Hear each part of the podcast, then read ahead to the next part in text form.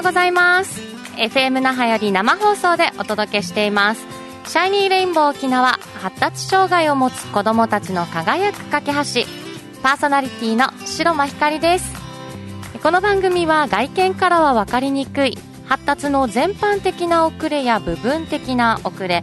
偏りが特性として見られている。発達障害について。障害を持っている人持っていない人全ての方々に私自身の体験談を交えながらさまざまな視点から情報をお届けする番組です。おはようございます、えー8月12日木曜日、えー時刻は10時31分を回りました。おはようございます。さあオリンピック終わりましたね。なんかあっという間にオリンピックも終わったなというねあの気がしますけども。どうでしたか？もう感動と元気すごいパワーねもらったんじゃないですか？私はね一番本当に印象に残っているのが、えー競泳の大橋悠依選手。金メダル2つ取りましたよね、えー個人メドレーで2冠。もうとってもね鳥肌立つぐらい本当に素晴らしいなって思いましたね。最初にね、え1つ目の金メダル取った時は本当に感動で、えー大橋さんも大橋選手もねすごいもう涙涙でしたけどもう実況の方も言ってましたがもう2個目は本当に笑顔でもうとっても嬉しそうにね、えー金メダルを、えー取ったよっていう表情をねしてましたよね。あの本当にもう表情が忘れられないというかそしてもう2個金メダルを2個取った2冠取ったっていうのがすごいなって思いました、うん、あとはもうなんといってもやっぱり沖縄の代表で、えー戦ってくださった喜友名選手金メダルおめでとうございますっていう本当に、えーその気持ちでいっぱいですね。うん、この沖縄の、えーまあ、玄関口と言っていいこの那覇市、え100周年そんなね、えー今年は、えー素晴らしい年に。そんな年にですよ、えー、喜友名選手がまた金メダルを取ってくれたっていうなんかめでたい続きじゃないですか？って思いましたね。すごく沖縄のねまた新しいこう、えー道しるべを作ってくれたような気がしました。そんな喜友名選手に本当にもう,、えーもう拍手とそしてなんかもう感謝も気持ちを伝えたいなっていう私個人的な思いもありますしあとおめでとうとあまたねこれからもぜひまた次の目標に向かって頑張ってほしいなというそんな思いですかね。えー、てぐらい私は本当オリンピックでねすごく、えー勇気とパワーと、あのーまた感動もねもらいましたよこのご時世ねいろんなことがあって、えーちょっとね、えー暗いニュースばっかりだとかなんだかこう元気が出ないような、あのーそういったね、え時間を過ごすことが多いんじゃないかなって思う中でやっぱりこういったビッグニュース嬉しいニュースっていうのは本当に心からえー嬉しいなって思いました。オリンピック感動をありがとうございます。さあそれでは今日も、え番組ですね、えーお時間までお届けしたいと思いますので、えーぜひあなたもお時間お付き合いよろしくお願いいたします。この番組は楽しいメディアカンパニー沖縄合同会社琉球スポーツサポートの提供でお送りします。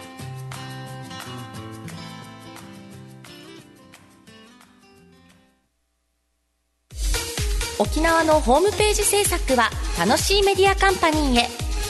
皆さんのホームページはちゃんと成果を出してますか？ホームページはあなたの商品サービスを PR して認知集客採用問い合わせ購入売上につながるものであってほしいですよね。そのためのホームページを楽しいメディアが制作し管理いたします。ウェブ戦略のパートナー楽しいメディアカンパニーをどうぞよろしくお願いいたします。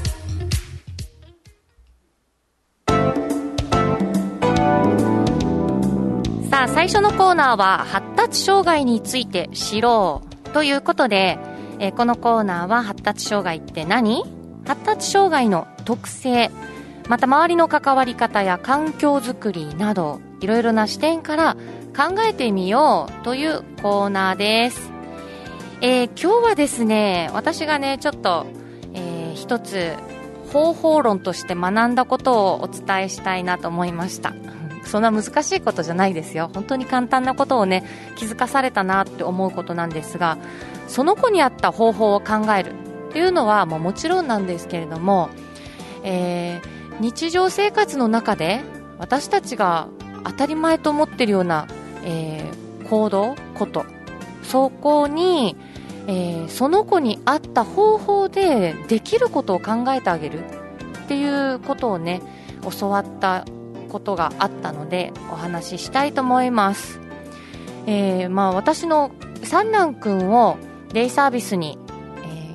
通わせてるんですがいろいろねこういった障害を抱えている子どもたちとか、まあ、大人もですけどその中間役として、え民間が、えやっている相談員っていう方がいるんですよね。いろいろこうつなげ役とかあとまあ当事者とかこの家族に寄り添う形で相談を、えーして、えー乗ってくれるような相談員っていう方がいます。その方にその方と最近お話しした中であったことなんですけど、えー今ね三男くんすごくお買い物が好きなんですよ。自分でレジ行って買い物をしたがるんですね。その一連の流れはわかるんですが今後ねこの子がお買い物が本当にね自分で、えできるようになるのかなっていうことを考えると今はまだ、えーあまり考えられなかっ考えられなかったんですよ。それはなぜかっていうとまず大きく言って計算ができません。あと100円10円、えーまた1000円とかお金をね、えー理解できていません。きっと今これ10円だよ100円だよって今教えても今の段階ではまだ三男くんわからないんですよ。100円がどんなものなのか、えーどの効果どのお札が一番高いとかその基準さえまだ理解できません。その中で三男くんが分かることといえばレジに行って買いたいものを買う。その買うことにお金というものが必要。そしてそれをちゃんとレジの人とお金でやり取りをして帰る。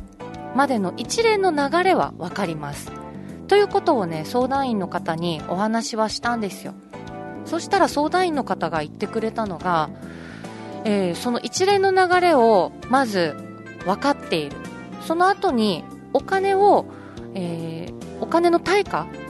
が分からなくてもやり方ってありますよ。えこの相談員が関わっているこの発達に発達障害の方がやったことがお母さんが財布を持たせてその財布にお金を入れていってその財布をねレジの方に渡すんだよっていうことをその子に教えたそうなんですよ。そしてその財布のね表の方にこの、えー子供に障害があります。ここからお金を取ってそしてお釣りを入れてもらっていいですか？レシートも一緒にね。そういったこの文にしてね説明を入れて財布に挟んでそれをその子に渡してその子に言ったことが欲しいもの買いたいものがある時はこの財布をちゃんとレジの人に渡してそれをもらって帰るんだよ。っていうことを教えたそうです。そこで私がなるほどと思いました。何かって言ったら私たちの中で買い物っていうと自分たちで計算をしてお金を出して渡してそこからやり取りが始まって成立するって思うじゃないですか。まあそれが一般的ですよ。だけどそれさえ苦手な人がやっぱりいる。そして計算が苦手。そういった発達に障害を抱えている。また三男くんみたいに対価さえもまだ分かっていない。だけどお金というこのもので買いたいもの自分が欲しいものを交換してくれるっていうような一連は分かってるんです。そういった時にできることってあるんだなっていうことをすごく学びました。私の中では1つしかないと思っていた方法それがまず2つに分かれたんですよ。すごくないですか？この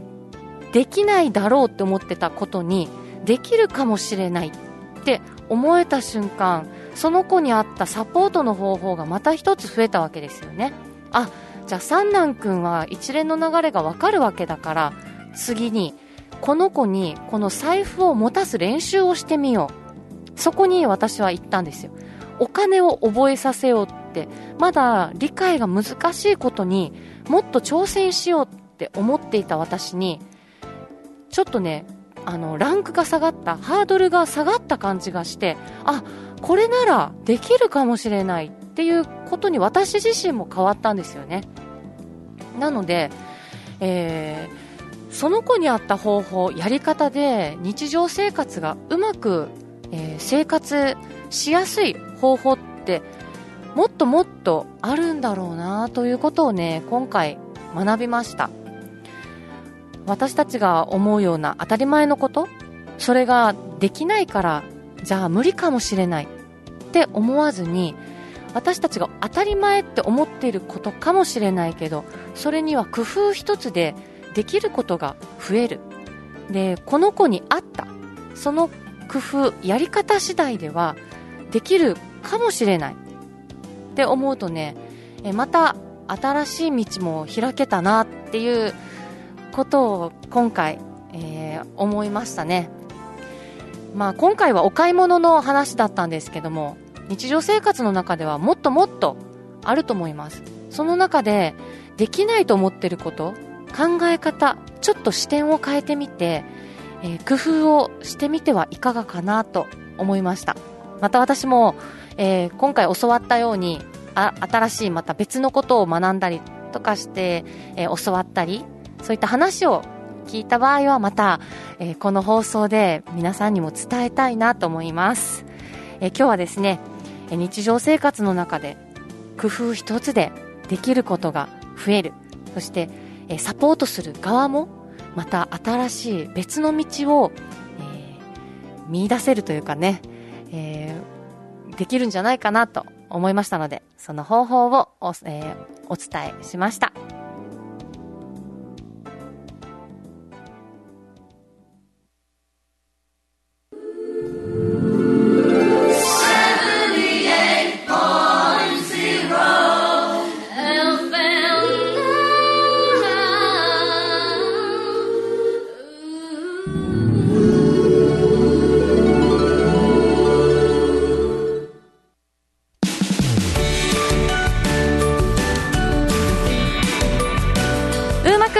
三男レンジャー。ということでこのコーナーは知的障害重度と診断された9歳になる小学校4年生の息子三男くんの最近あった出来事のお話です。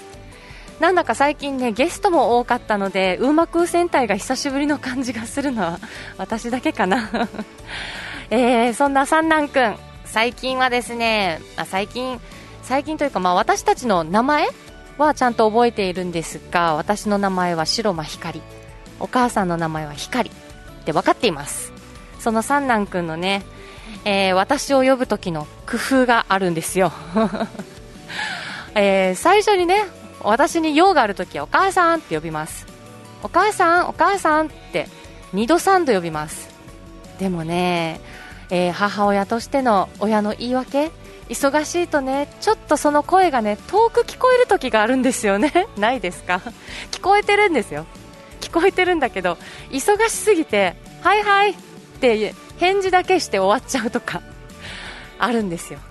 そういったことをね、えー、三男君の中で学んだんでしょうね。こう言ったらお母さん一発で聞くっていうのが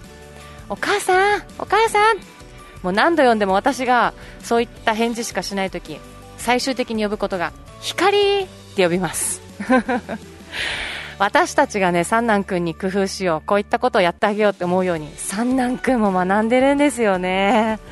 本当にねもうこのあーって思いますけど。いやまあこれ正しいですよね。だって親がね呼び捨てにされたら何て言います？光じゃないよお母さんだよっていつもならはいはいはい待ってよっていうその言葉以外に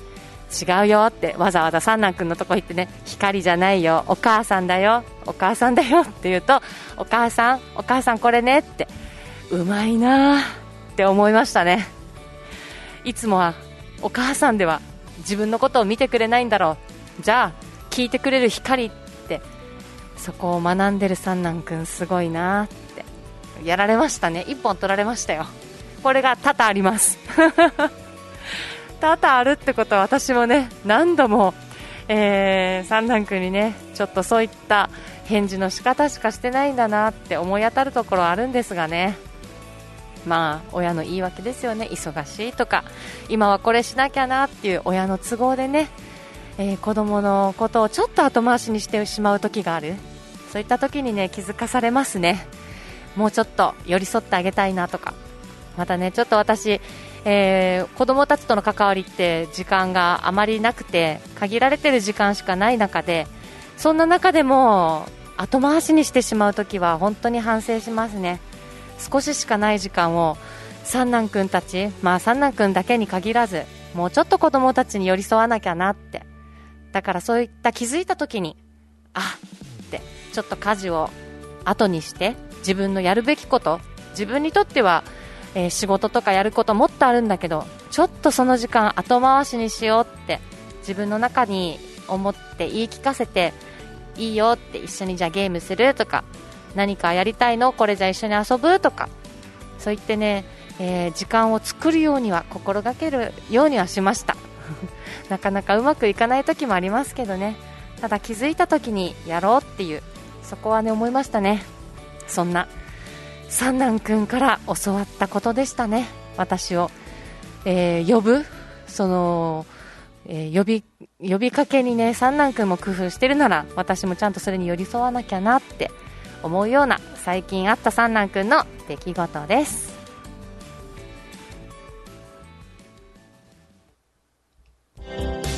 沖縄ってこんないいものが生まれてるんだ。沖縄から生まれた可愛いもの。美味しいもの綺麗なもの優れたもの。あなたの生活を彩る沖縄。つい人に勧めたくなる沖縄がここで見つかります。いつも話題のお出かけスポット。イーアス沖縄豊崎1階ザ・沖縄ショップであなたのお気に入りを見つけてください。いつ行っても新しい沖縄があなたを待ってます。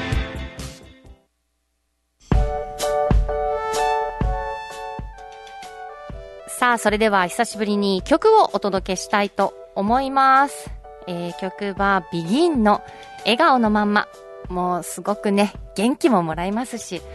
なんといっても、やっぱり笑顔は一番のパワーの源なんじゃないかなって思います。それではお聴きください。BEGIN で笑顔のまんま。78.0